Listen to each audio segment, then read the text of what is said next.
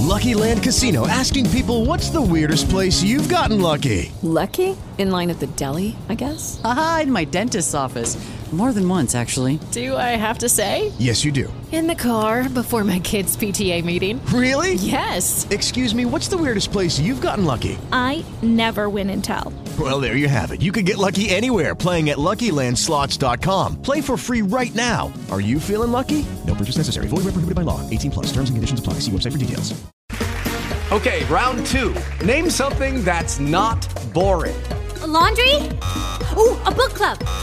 Computer solitaire, huh? Ah, sorry. We were looking for Chumba Casino.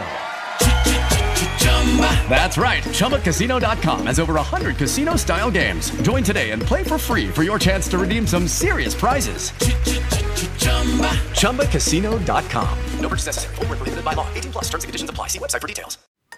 I francesi credono di sapere essi soli mangiare ed io credo che siano essi soli i quali non sappiano mangiare. Questo perché agli altri popoli per mangiar bene basta avere buon cibo e buon appetito, mentre ai francesi è necessario avere anche un buon cuoco. Sono queste le parole che Jean-Jacques Rousseau riserva ai propri connazionali parlando del loro rapporto col cibo. Anche per la cucina, nel Settecento, le mode arrivano dalla Francia, dove a ideare salse e elaborare ricette con le novità gastronomiche provenienti dal Nuovo Mondo è una nuova figura di potere, il cuoco.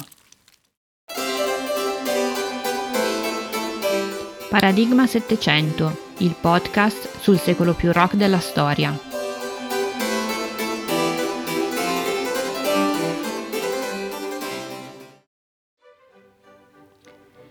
Gli aggettivi grandioso, mirabolante, meraviglioso, eccessivo, che descrivono le varie arti nel barocco, possono essere utilizzati anche per descrivere ciò che avveniva a tavola. La nobiltà era solita organizzare banchetti tanto più fastosi quanto maggiore era il desiderio di impressionare i propri ospiti e guadagnare il loro rispetto, utilizzando il cibo come efficace strumento per affermare l'appartenenza alla classe sociale dominante. Il reperimento quotidiano del cibo era ancora vissuto da molti come un problema drammatico. Sia la campagna che la città spesso conoscevano la fame. L'immagine del cibo come attributo del potere è un dato culturale antico, così come la consapevolezza che avere da mangiare sempre e in abbondanza era prerogativa di pochi. La cultura dell'ostentazione e dello spreco non si comprende al di fuori della cultura della fame. E se è vero che i ceti privilegiati non conoscevano questa esperienza, conoscevano però la paura e la preoccupazione di un approvvigionamento alimentare che non fosse all'altezza delle proprie aspettative. I banchetti offrivano ai convitati scenari sorprendenti, in cui venivano servite pietanze trionfali, con il tramonto della tradizione delle grandi cacce si assiste al declino della cucina tipicamente rinascimentale, a base di carni pesanti e selvaggina dal sapore importante. Ora buon gusto fa rima con sobrietà. Il vecchio modello di pranzi luculliani non è più la dimostrazione del lusso. Il secolo dei lumi preferisce porzioni ridotte ma di un numero infinito di portate Preferisce cibarsi di pietanze leggere e esteticamente aggraziate, di pollame, animali da cortile e cacciagione minuta, il tutto in una scenografia fatta di capolavori effimeri di arte decorativa, composizioni monumentali, dove a farla da padrone è lo zucchero o la pasta di mandorle.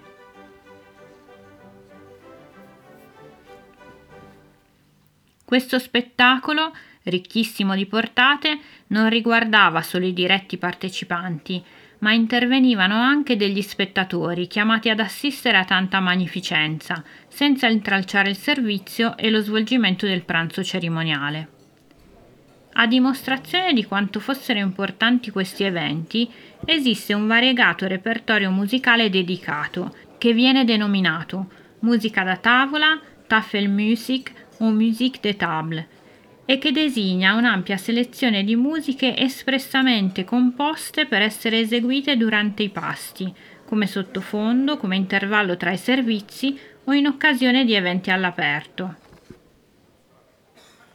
L'uso di accompagnare i banchetti con musiche risale a tempi antichi. La tradizione, che perdurò nel corso del Medioevo, si rinvigorì a partire dal 400, ma è soprattutto nel 6 e 700 che la musica da tavola conquista l'interesse dei compositori e si caratterizza come vero e proprio genere che ebbe anche un piccolo seguito nell'Ottocento, con compositori come Beethoven e Rossini, i quali non disegnarono di applicarsi a questo modello creativo. L'opera più conosciuta in questo specifico campo è la Tafelmusik di Georg Philipp Telemann. È significativo che per dare alla stampa questa raccolta Telemann non abbia chiesto aiuto a mecenati o editori, ma incise di propria iniziativa le lastre e si garantì le spese con una preventiva sottoscrizione. L'elenco dei sottoscrittori comprendeva 186 persone residenti in varie parti d'Europa. L'immenso successo di questa pubblicazione riflette l'alta considerazione di cui godeva questo genere presso le famiglie dell'alta società di quel tempo. Alla fine del Settecento, con la caduta dell'Ancien Régime, l'arte di costruire sulla polvere e di imbalsamare l'effimero entra in un'amara agonia. Cambia la società e con essa il gusto, e la vivace immaginazione della società settecentesca non rinascerà né sulle tavole della restaurazione né su quelle della severa età romantica. L'età dei capolavori dell'ingegneria dello zucchero è andata irrimediabilmente perduta.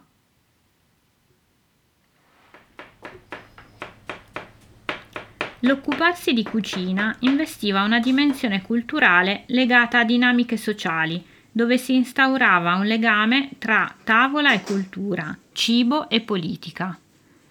È in questo significato che si deve interpretare l'opera di alcuni gastronomi del tempo, per i quali il banchetto non era più solo affar di cucina, ma anche organizzazione di un evento complesso, il cui fine era il raggiungimento di un piacere estetico percepito non solo con il palato, ma anche con la vista, l'udito e lo spirito.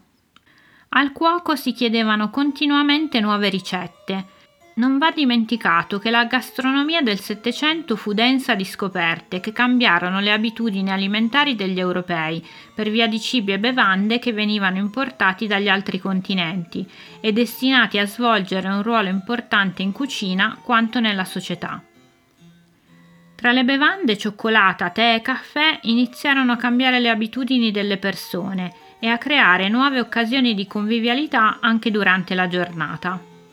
Sempre pronti a creare queste occasioni, fantasiosi e rispettati, i nuovi cuochi e maestri di cerimonie ottennero così una considerazione sempre maggiore, tanto da trasformarsi da semplici servitori in autentici tiranni delle cucine.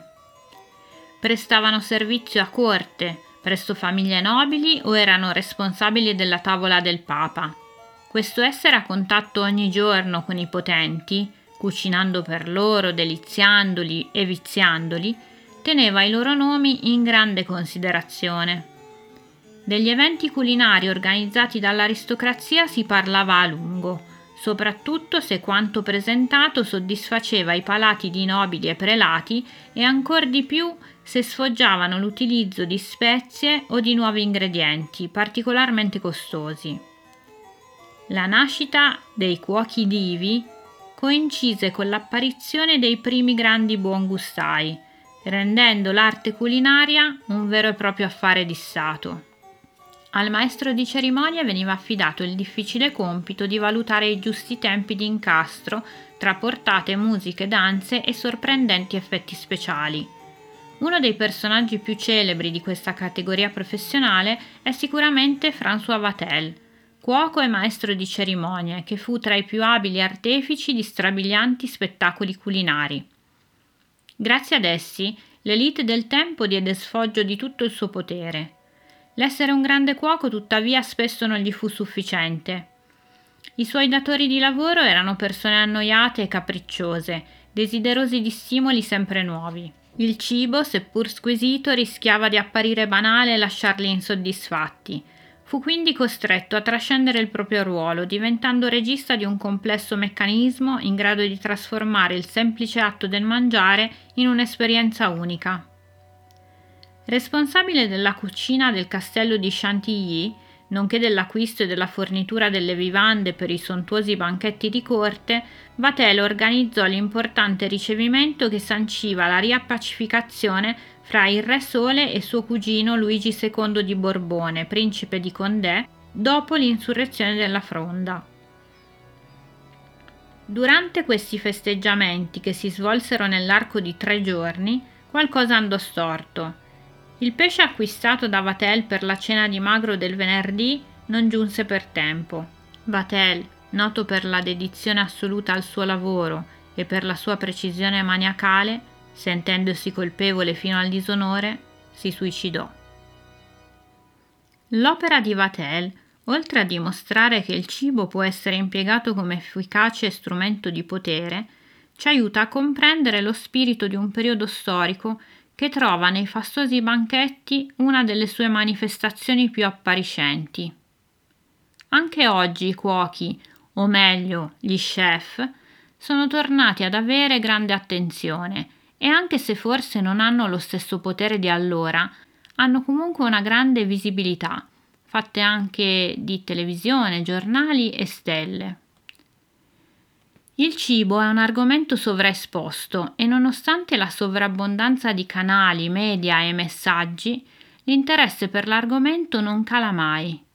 Spesso mi sono chiesta il perché. Sì, è vero, il cibo è parte fondamentale della nostra cultura, si evolve a livello generazionale e la televisione, così come altri canali, producono contenuti ad hoc sapendo benissimo che gli spettatori sono anche consumatori. Ma penso che ci sia di più di questo. Il mondo del cibo sta diventando un po' il nostro mondo delle fiabe. I programmi televisivi sul cibo ci offrono una distrazione attraverso qualcosa di conosciuto, legato a desideri e necessità fisiologiche che innesca processi mentali con effetti positivi anche quando gli alimenti sono puramente visivi perché ciò che si vede in tv non lo assaggeremo mai. Il cibo rasserena, rassicura e seduce e in tempo di crisi è ancora una delle cose di cui non si può fare a meno. Ma forse allora ricercata nell'atavica paura della fame il suo potere e nel cuoco il suo simbolo? La maggior parte dei programmi televisivi che parlano di cibo hanno come componente fondamentale la competizione. Chi fa il dolce più bello, chi usa tutti gli ingredienti per la pietanza più originale, chi ha arredato meglio il ristorante e via di seguito. Nel nostro paese, in cui ci vantiamo tanto di avere una cultura culinaria impareggiabile rispetto al resto del mondo, hanno una vera educazione alimentare solo quelli che frequentano lo studio del nutrizionista. Ma questo non è il problema peggiore, visto che viviamo in un momento storico in cui è evidente che il cibo sarà sempre più scarso e sarà sempre meno disponibile per un gran numero di persone anche in Occidente. Non sarebbe forse il momento opportuno per parlare di queste problematiche piuttosto che interrogarci se il lime della Papuasia si sposa bene col tamarindo indiano? A mio personalissimo parere, oggi come nel Settecento, i cuochi stanno dimostrando di non aver capito fino in fondo quale potrebbe essere il loro potere. Avrebbero la possibilità di approfittare della propria visibilità per veicolare contenuti e messaggi con ripercussioni economiche e politiche non solo per compiacere i palati di chi dice loro bravo.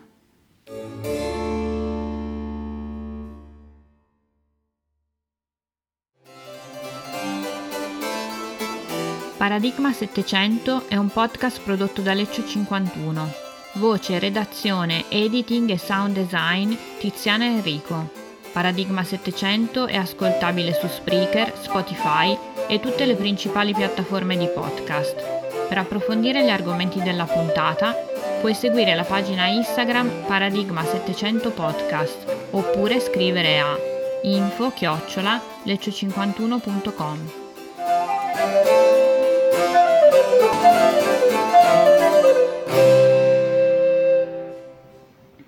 Cosa dici? Lo proviamo il lime della Papuasia con il tamarindo indiano?